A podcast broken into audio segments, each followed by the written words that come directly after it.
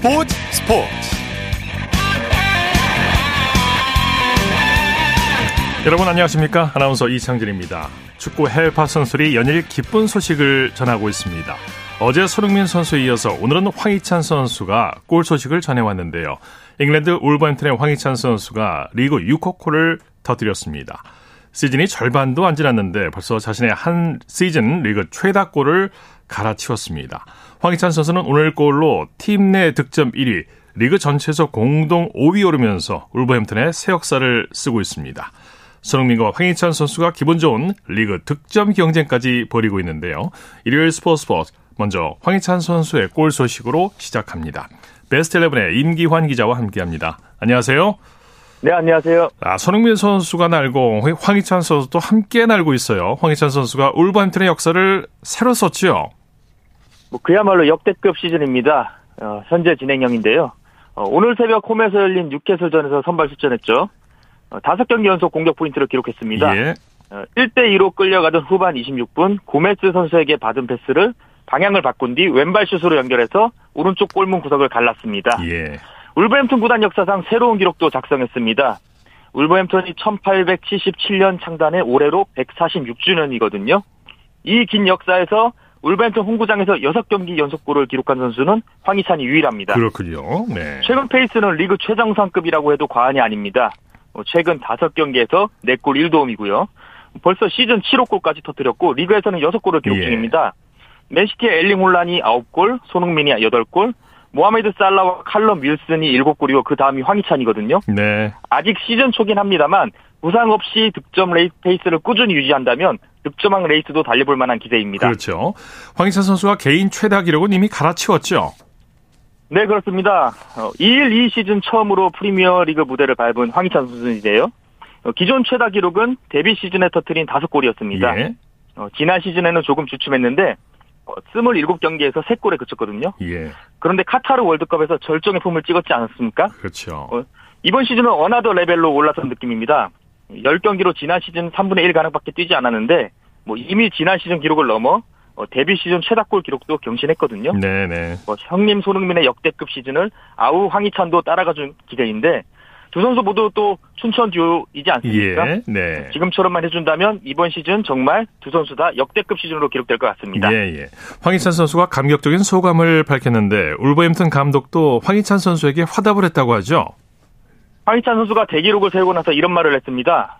아, 정말 영광스러운 기록이라고 했고 어, 그런데 또 개인이 잘했다기보다는 어, 팀에 그 영광을 돌렸는데요. 네. 어, 내가 기록하는 모든 득점은 팀에서 나온다. 우린 정말 열심히 뛰고 서로를 잘 이해한다. 동료들과 팬들에게 감사의 말을 전했습니다. 어, 게리 오닐 감독도 리더답게 칭찬과 격려의 말을 건넸는데요. 어, 황희찬을 위해 내가 따로 해준 건 없다. 그냥 다 같이 열심히 하는 것 뿐이고 황희찬 선수도 열심히 뛰었고 네. 공로를 인정받을 자격이 있다라고 말했습니다. 뭐 이번 시즌 울버햄튼 팬들에게 정말 열렬한 지지를 받는 황희찬 선수인데요. 예.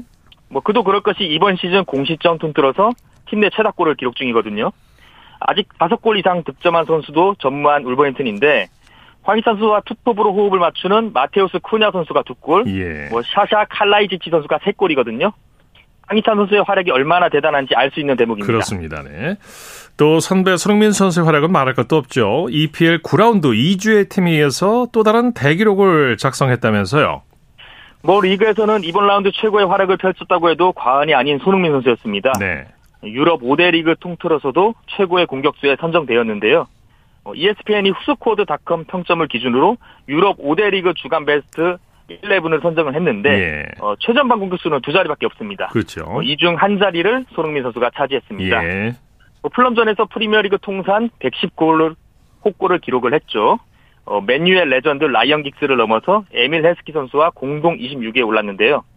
어, 이번 시즌 9골로 어, 득점 단독 선두로 달리고 있는 홀란 선수.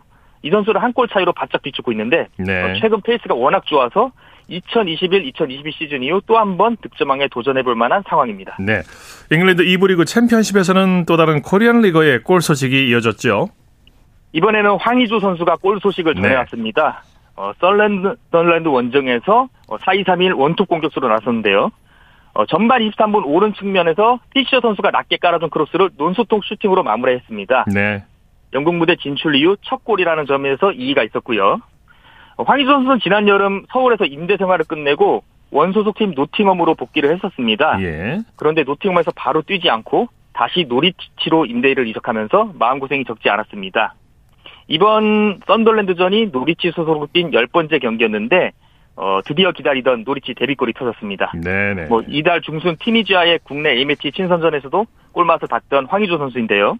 어, 이때 살린 골 감각을 다행히도 이어갔습니다. 네네. 어, 손흥민, 황희찬에 이어서 황희조 선수까지 골레이스를 펼쳐주면서 내년 초 아시안컵을 준비하는 클린스만 감독의 얼굴에도 미소가 지어질 것 같습니다. 네네.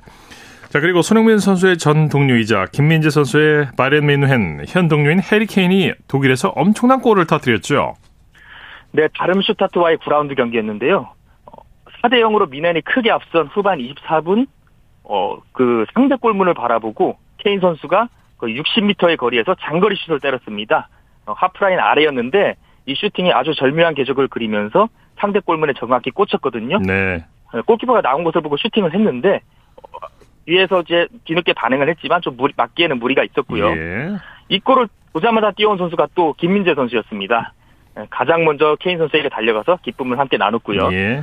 어, 미네는 후반에만 8골을 터뜨리며 8대0 대승을 거뒀고 7승 2무를 기록해서 리그 선두로 올랐었습니다. 네. 자 K리그 1에서는 울산이 챔피언 자리에 올랐죠? 네, 홍명보 감독이 이끄는 울산 현대가 대구를 꺾고 리그 2연패 그리고 통산 4회 우승을 달성했습니다. 네, 이것도 기록이에요. 리그 2연패. 네, 이것도 기록인데요. 네. 예, 전반에 사실 대구가 좀 잘 막았습니다. 어, 그러다 후반 23분 김민혁 선수의 선제골을 시작으로 어, 정규 시간 1분을 남기고 장시영 선수가 승부의 세기를 박았습니다. 네. 어, 이날 울산이 이긴다면은 포항과는 뭐 승점 10점 차이로 어, 자력 우승이 확정되는 상황이었는데 리그 3경기를 남기고 대구를 꺾으면서 조기 우승을 확정하게 되었고요. 어, 하필 또 호민 문수 경기장에서 울산 팬들 앞에서 결정 지은 우승이었기에 감격은 더욱 컸습니다. 그렇죠. 네, 네. 이번 우승 뭐 울산의 리그 2연패 또 그리고 의미 있는 기록을 달성을 했죠. 네, 우선 통산 4회 우승 기록이 어, 1996년, 2005년, 그리고 네. 지난해, 그리고 이번에까지 총 4차례죠. 이게 한국 축구 최상위 리그에서는 수원 삼성, 부산과 더불어서 다섯 번째 기록입니다. 예. 어, 최다 우승팀은 9회를 기록 중인 전북 현대고요.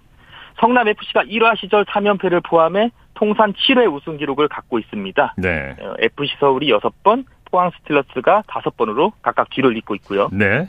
홍명보 감독 개인으로서도 좀 기록을 작성을 했습니다. 네. 한국 축구 최상위 리그에서 여섯 번째 2연패 감독이 됐고요. 고 박종환 감독이 일화 시절 3연패를 기록한 바 있고요. 차경복 감독 역시도 일화에서 3연패를 쓴 적이 있습니다. 네. 전북에선 최강희 감독이 2014년, 15년, 17년, 18년 두 번의 2연패를 달성한 바 있고요. 조세 모라이스 감독이 19년과 20년 2연패를 이룩했습니다. 뭐 수원 삼성에서는 김호 감독이 2연패를 이뤄서 최상위 리그 2연패 감독은 40명 가까이 되는 리그 역사에 5명밖에 없었는데 예. 이번에 홍명보 감독이 이름을 올리게 됐습니다. 네. 소식 감사합니다. 네, 고맙습니다. 축구 소식 베스트 11의 임기환 기자와 살펴봤습니다.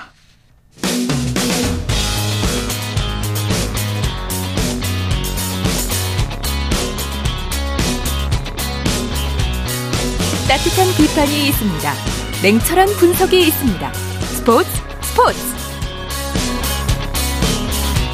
일요일 스포츠 스포츠 생방송으로 함께하고 계십니다. 9시 29분 지나고 있습니다. 이어서 프로배구 소식 전해드립니다. 스포츠 동아의 강산 기자입니다. 안녕하세요.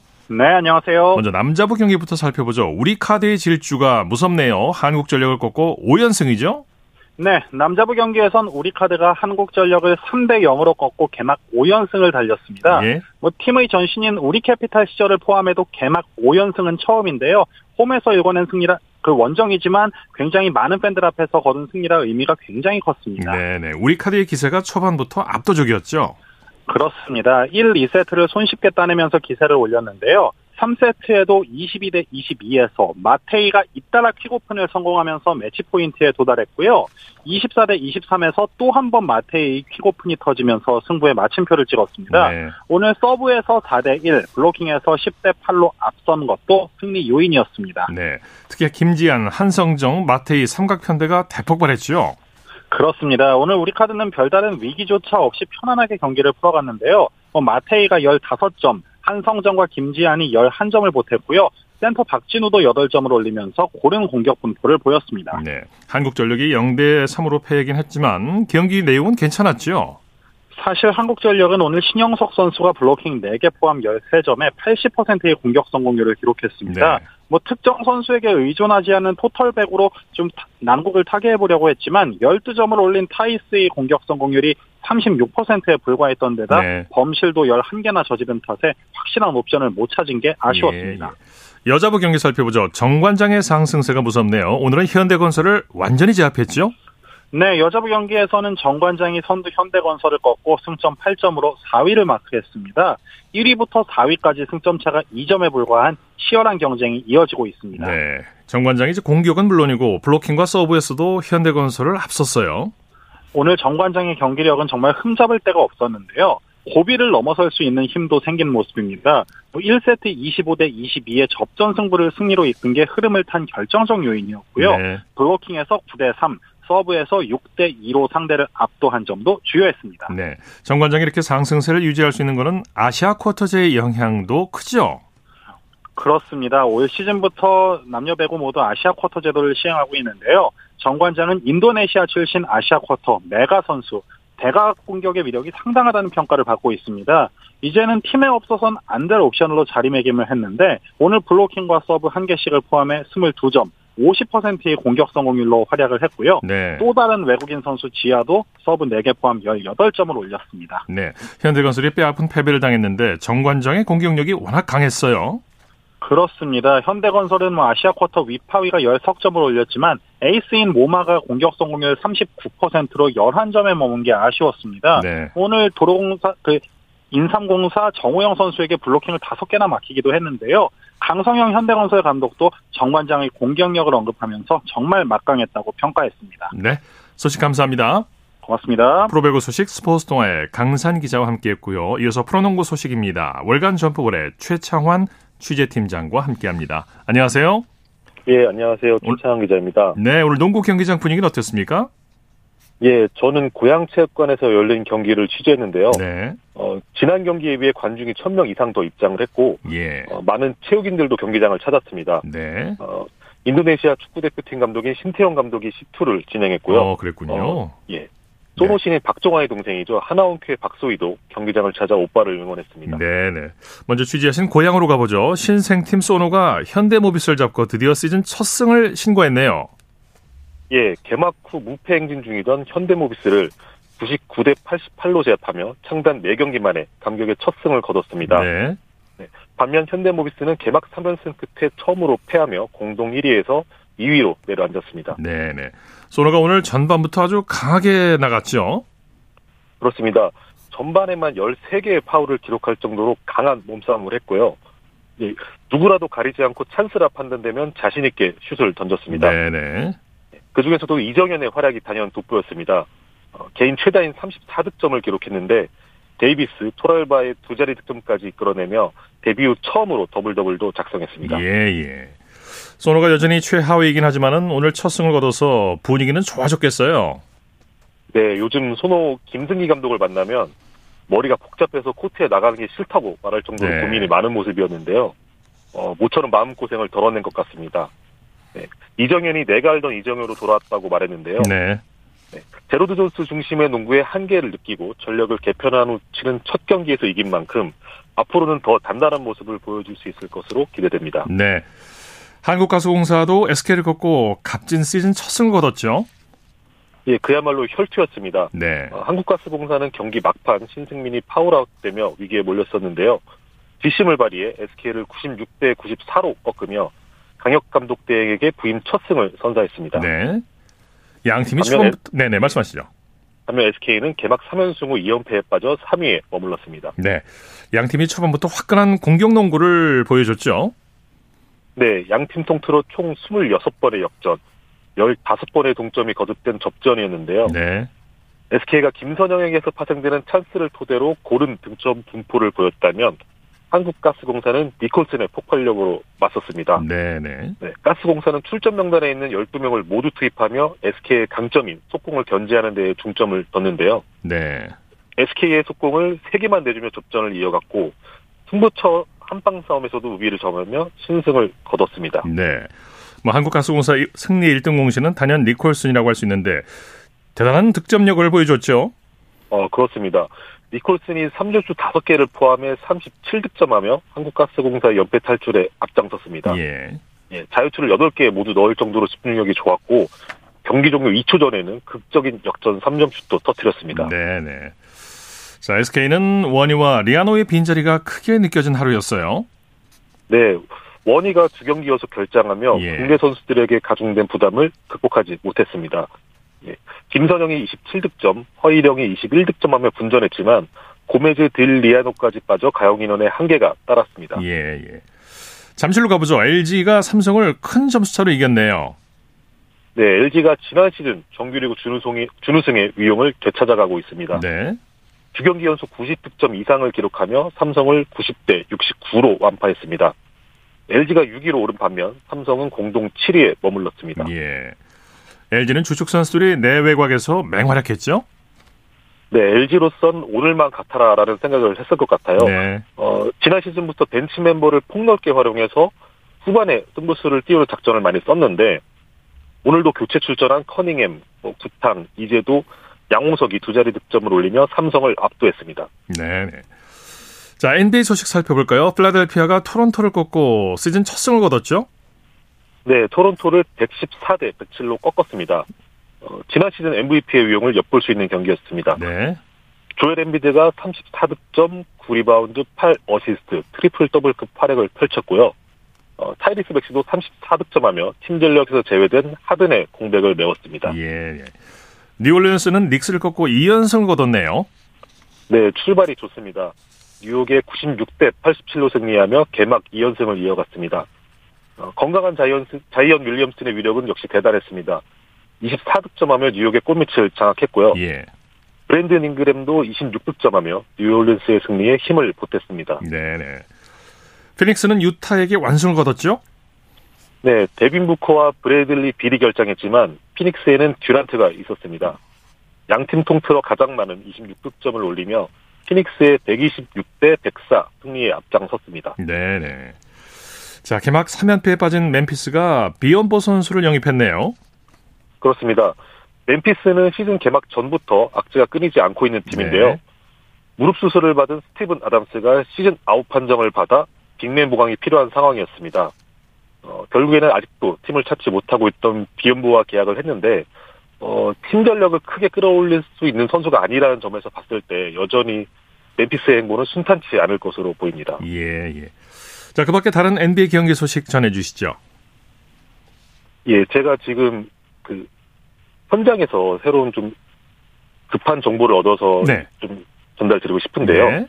제가 그 고향에서 열린 그 소노와 현대모비스의 경기에서 네. 그 현대모비스의 주전가드 서명진이 큰 무릎 부상을 당하며 이탈했습니다. 아, 네네. 네. 예, 소노와의 경기에서 2쿼터 초반에 왼쪽 무릎 부상을 입으며 교체됐는데요. 네. 어, 무릎에서 뚝 소리가 났다는 현대모비스 관계자의 말에서 어. 미뤄봤을 때, 어, 당분간 결장이 좀 불가피해 보입니다. 그렇군요. 선- 예, 선명 선수가 부상을 털고 빨리 좀 코트로 돌아오길 바랍니다. 그 정도면은 가벼운 부상이 아닐 수도 있겠는데요. 네, 소리가 날 어, 정도였으면.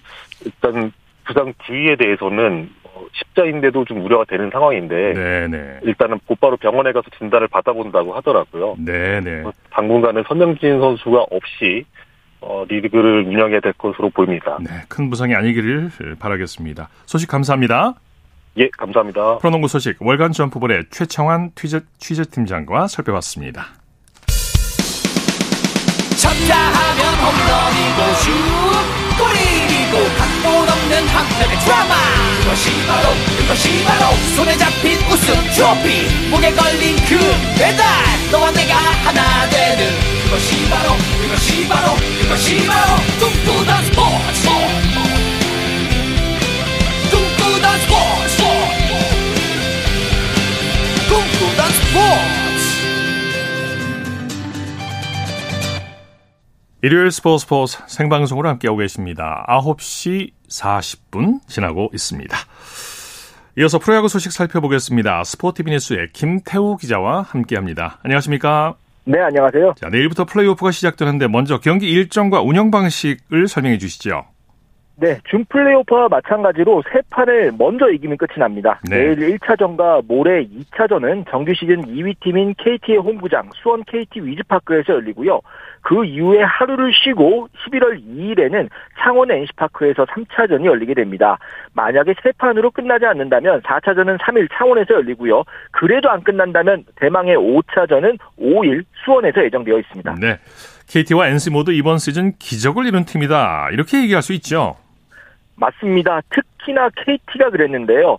시즌 초반 주축 선수들의 줄부상으로 고전하면서 최하위까지 처지며 기존 3강을 예상한 전문가들의 분석이 빗나가는 듯 했기도 했거든요. 네. 하지만 이후 이강철 감독의 지도력을 바탕으로 팀이 서서히 힘을 받더니 부상자들이 한두 명씩 돌아오면서 탄력을 받으면서 순식간에 2위까지 올라오는 저력을 과시했습니다. 사실 이강철 감독도 이렇게 빨리 올라갈 줄 몰랐다고 했으니까 팀이 네. 가진 그 저력 알 수 있겠죠. 네. NC 또한 시즌 전에는 5강 예상에서 다소간 벗어나 있었던 팀인데요. 하지만 올해 마지막까지 3위 싸움을 벌였고요. 4위로 포스트 시즌에 진출해서 이제 한국 시리즈까지 한 걸음을 남겨두고 있습니다. 네. KT와 NC가 포스트 시즌에서 맞붙는 건 이번이 처음이죠.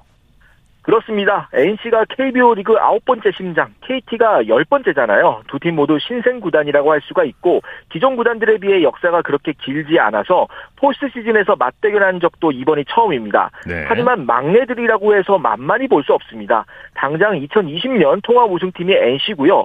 2021년 통합 우승팀이 바로 KT입니다. 네. 근래 들어서는 계속 강호의 면모를 유지했다고 볼 수가 있겠는데요. 역시 1차전 승부가 굉장히 중요합니다. 역대 플레이오프에서 1차전을 이긴 팀이 한국 시리즈에 나간 사례는 78.1% 굉장히 높았습니다. 네, 그렇군요. 자, 기자들은 어느 팀이 한국 시리즈에 진출할 것으로 예상을 하고 있습니까? 글쎄요. 아무래도 막상막하의 시리즈를 점치는 취재진들이 많고요. 네. 어느 누가 이겨도 쉽게는 못 올라간다. 이런 예상이 많습니다. 네. 일단 정규 시즌 맞대결에서는 KT가 NC에 조금 많이 앞서 있었는데요. 특히 시즌 중반 이후에는 KT가 거의 다 이겼을 정도로 NC에 강했습니다. KT는 베테랑 야수들의 경험과 탄탄한 마운드를 갖추고 있고 선발진에서는 NC에 비해 앞서 있다고 보여집니다. 네. 반대로 NC는 타격의 화력이 KT보다는 반 발 정도 앞서 있는 것으로 평가를 받고요. 결국 NC 타선이 KT의 푹신 마운드를 어떻게 공략하느냐가 이번 시리즈 포인트라고 볼 수 있겠습니다. 네. 오늘 플레이오프 1차전 출전 선수들 명단이 발표됐죠. 네, NC는 준 플레이오프와 큰 변화가 없었고요. 준 플레이오프 3차전에서 오태곤 선수의 타구에 오른손을 맞아 강판됐던 이재학 선수도 일단 포스, 아, 플레이오프 엔트리에 포함됐습니다. 네. 반대로 KT는 뼈아픈 전력 손실이 하나 있는데요. 바로 팀의 간판 타자인 강백호 선수가 자체 연습 경기 도중에 옆구리 부상을 당했고 결국 이번 플레이오프 엔트리에 들지 못해 출전이 좌절됐습니다. 네. 강백호 선수가 빠진 자리에는 신인 정준영 선수가 포함됐는데요. 만약 KT가 이번 시리즈를 통과하고 한국 시리즈에 진출한다고 하면 강백호 선수가 그때 돌아올 수 있을지는 좀 더 지켜봐야 할 것 같습니다. 네. 자, 1차전에서 마운드에서는 쿠에바스와 페디가 맞대결을 벌인다고 하죠? 말 그대로 빅뱅입니다. 네. 올해 20승을 거둔 NC의 에이스 페디 그리고 가을과 큰 경기에 유독 강했던 선수이자 올해 무패 투수인 KT의 윌리엄 쿠에바스 두 외국인 선수가 정면, 대, 정면 대결을 펼칩니다. 쿠에바스 선수는 가을과 참 좋은 기억이 많았던 선수죠. 충분한 휴식을 취한 만큼 또 좋은 투구가 예상되는 부분이 있고요. 패디 선수는 정규 시즌 마지막 등판에서 타구의 오른 팔꿈치를 맞아 타박상으로 준 플레이오프 등판이 끝내 좌절됐었습니다. 네네. 하지만 충분한 휴식을 취하고 이제는 정상 출격하면서 NC의 한국 시리즈 선봉장이 됐습니다. 네. 승부에 변수가 있다면 어떤 걸 들 수가 있을까요? 기세가 좋은 NC는 마무리 이용찬 선수가 아직 조금 컨디션이 좋지 않은 상황이라는 게 변수가 될 수 있겠습니다. 예. 마무리라는 보직의 특성상 사실 마무리가 무너지면 경기를 내줄 가능성이 높기 때문에 단기전에서는 굉장히 중요한 포지션이고요. 반대로 KT는 주축 타자들이 너무 오래 쉬었다라는 게 변수가 될수 예. 있겠습니다. KT는 올해 정규 시즌을 가장 먼저 끝낸 팀이고요. 지금 20일 넘게 실전 공백이 있었습니다. 여기에 수비에서의 변수 항상 중요하다고 지적을 드리고 싶고요. 시리즈 는 결국 변수를 줄이는 게 포인트인데 양팀 감독의 지략 대결도 관심을 모으고 있습니다. 네. 양팀 감독은 어떤 출사표를 던졌습니까?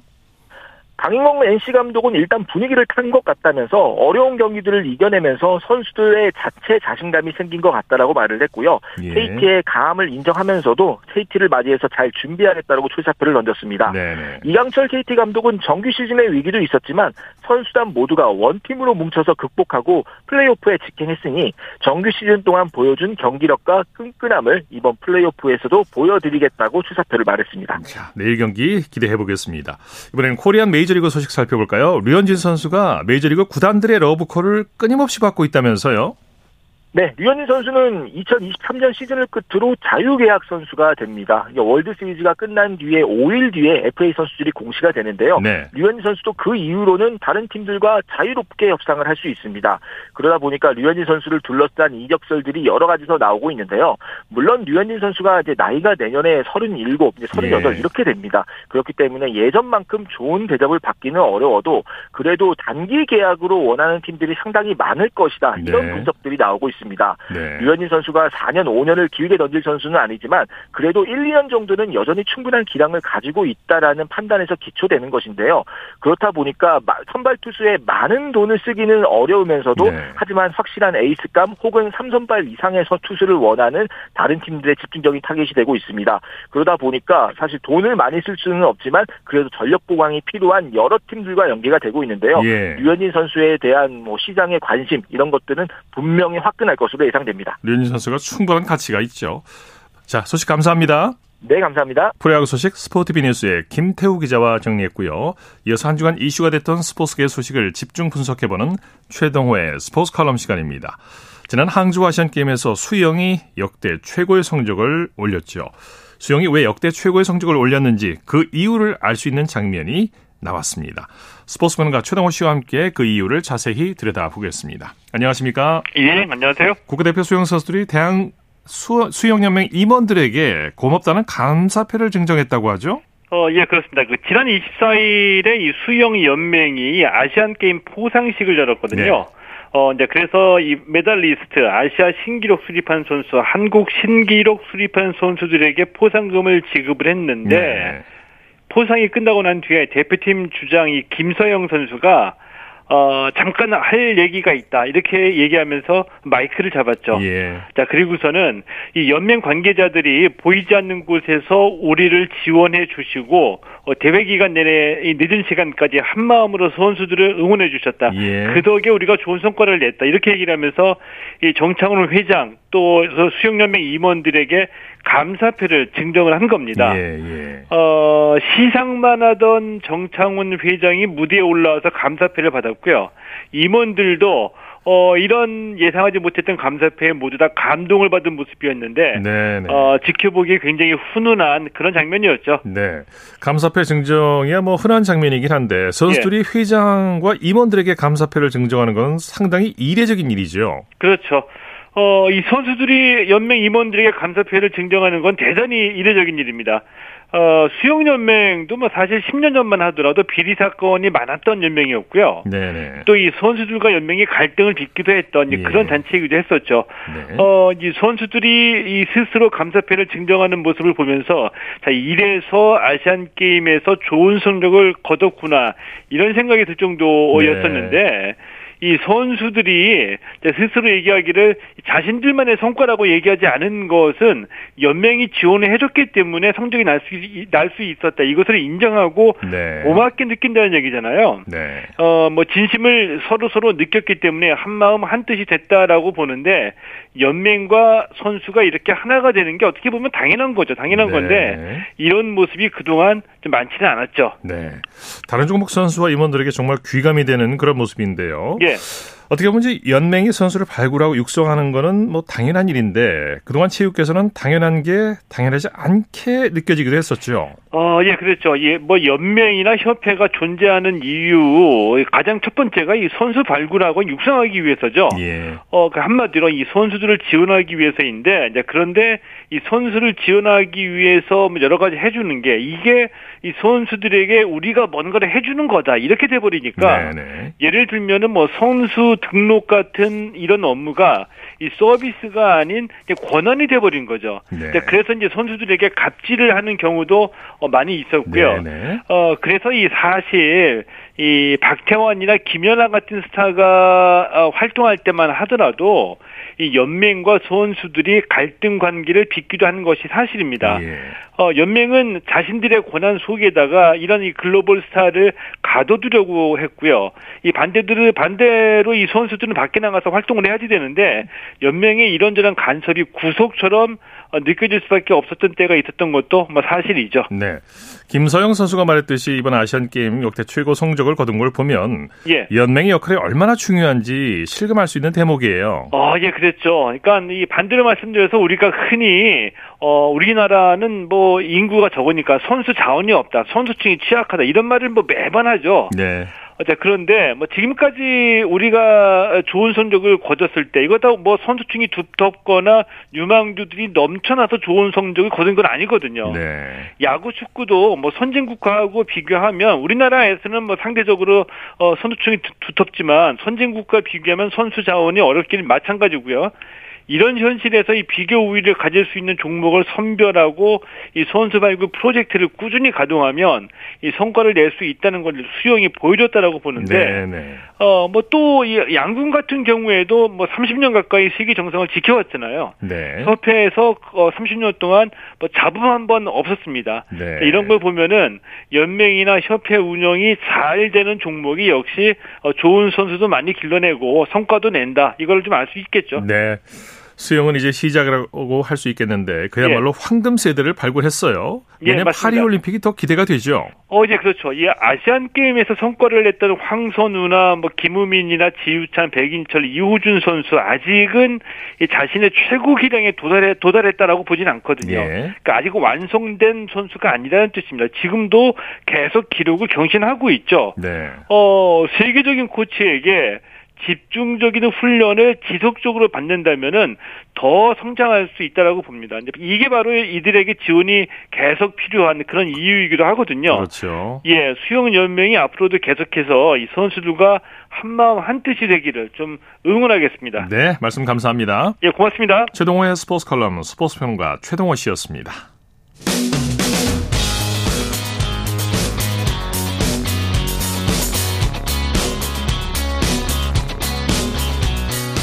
따뜻한 비판이 있습니다.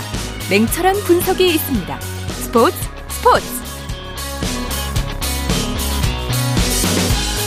이어서 다양한 종목의 스포츠 소식을 전해드리는 일요 스포츠 와이드 시간입니다. 곽지현 리포터와 함께합니다. 어서 오십시오. 네, 안녕하세요. 항저우 장애인 아시안 게임이 7일간의 열전을 마치고 폐막했죠. 네, 그렇습니다. 이 폐막식은 어제 오후 중국 항저우 올림픽 스포츠센터 스타디움에서 열렸습니다. 우리 대표팀은 휠체어 탁구 남자 단식에서 은메달 목에 건 김영건 선수가 기수로 나섰습니다. 네. 그래서 44개국 중에서 15번째로 입장을 했고요. 이 대형 태극기를 흔든 김영건 선수는 이 대표팀 주장에 이어서 이렇게 폐회식 기수까지 맡게 돼서 영광입니다. 다른 종목에서도 메달 소식이 들려올 때마다 기분이 좋았고 모든 선수가 자랑스럽다 이렇게 소감 전했습니다. 예. 그 이번 항저우 장애인 아시안 게임에서는 44개국에서 선수 3,020명이 참가해서요. 20명이 참가해서 22개 종목에서 열전을 벌였습니다. 예. 우리 대표팀은 중국, 이란, 일본에 이어서 목표했던 종합 4위를 달성을 했고요. 시각 축구를 제외한 21개 전 종목에 출전해서 금메달 30개, 은메달 33개, 또 동메달 40개를 따냈습니다. 네. 예, 다음 대회는 3년 뒤입니다. 일본 나고야에서 열릴 예정입니다. 네, 선수들 수고 많으셨습니다. 네. 어제 이어서 오늘도 민속씨름 대회가 열렸는데 이 결과 전해 주실까요? 네, 오늘 경기도 안산시 올림픽 기념관에서 2023 민속 씨름 안산 김홍도 장사 씨름 대회가 열렸습니다. 140kg 이하 백두 장사 결정전에서 김민재 선수가 개인 통상 7번째 백두 장사에 올라서 네. 황소 트로피를 받았고요. 김민재 선수는 8강에서 임진원 선수를 2대 1로 이겼고 또 준결승에서 최성민 선수를 2대 0으로 제압해서 이 장사 결정전에 진출을 했습니다. 네. 이 마지막 상대인 백원종 선수에게 밀어치기로 첫 판을 내줘서 흔들렸다가 두 번째 판에서 왼덕거리로 승리해서 균형을 맞췄고요.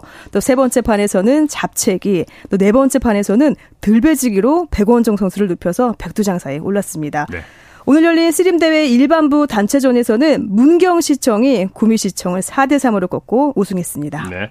쇼트트랙 월드컵 2차 대회 결과도 전해주시죠. 네, 한국 시간으로 오늘 캐나다 몬트리올에서 열린 쇼트트랙 월드컵 2차 대회 우선 여자 1500m 1차 결승에서 김길리 선수가 월드컵 2개 대회 연속 금메달 획득했습니다. 네. 네, 김길리 선수의 기록은 2분 34초 588입니다.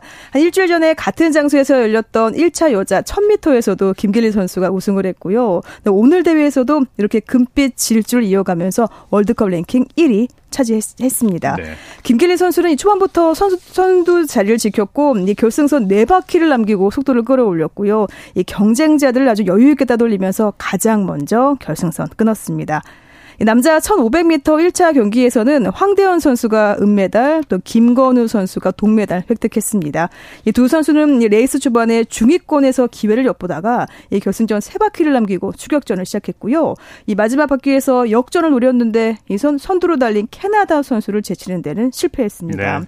또 500m는 남녀 대표팀 모두 메달 획득하지 못했고요. 이렇게 한국 선수로 아무도 결승에 오르지 못했습니다. 네. 혼성 기회주에서도 아쉬움을 남겼죠. 네, 황대현, 박지원, 김길리 또 심석희 선수가 나선 혼성 2000m 계주 결승에서 실격 판정을 받아서 메달 받지 못했습니다. 우리 대표팀은 중국에 이어서 2위로 결승선을 통과를 했는데 페널티를 받은 거예요. 네. 네, 결승선 세 바퀴를 남기고 황대헌 선수가 이탈리아 선수를 밀었다 이런 판정 때문입니다. 이 황대헌 선수는 월드컵 1차 대회 이 남자 1000m 결승에서 이 박지원 선수를 뒤에서 밀쳐서 옐로 카드를 받았는데요. 이번 대회에서도 이렇게 페널티가 그렇군요. 나왔습니다. 네. 우리 대표팀은 내일입니다. 여자 3000m 계주 또 남자 5000m 계주 결승에서 메달 도전에 나설 예정입니다. 네. 피겨스케이팅 여자 싱글 기대주 김채연 선수 시니어 그랑프리 데뷔 무대에서 은메달을 따냈네요. 네, 맞습니다. 오늘 캐나다 밴쿠버에서 열린 시니어 그랑프리 2차 대회 스케이트 캐나다 프리 스케이팅에서 김채연 선수 총점 130.84를 받았습니다. 예. 이 김채연 선수는 지난 시즌 두 차례 주니어 그랑프리 대회에서 은메달, 또 동메달 획득을 했고요. 또 주니어 그랑프리 파이널에서 동메달을 딴 기대주입니다.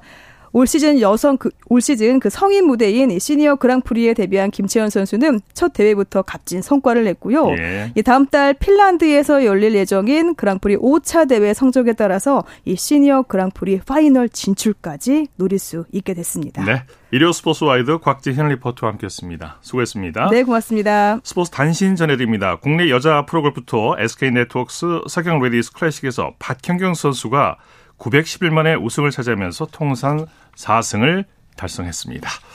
자, 스포츠 스포츠 오늘 준비한 소식은 여기까지고요. 내일은 8시 30분부터 들으실 수 있습니다. 함께해 주신 여러분 고맙습니다. 지금까지 아나운서 이창진이었습니다. 스포츠 스포츠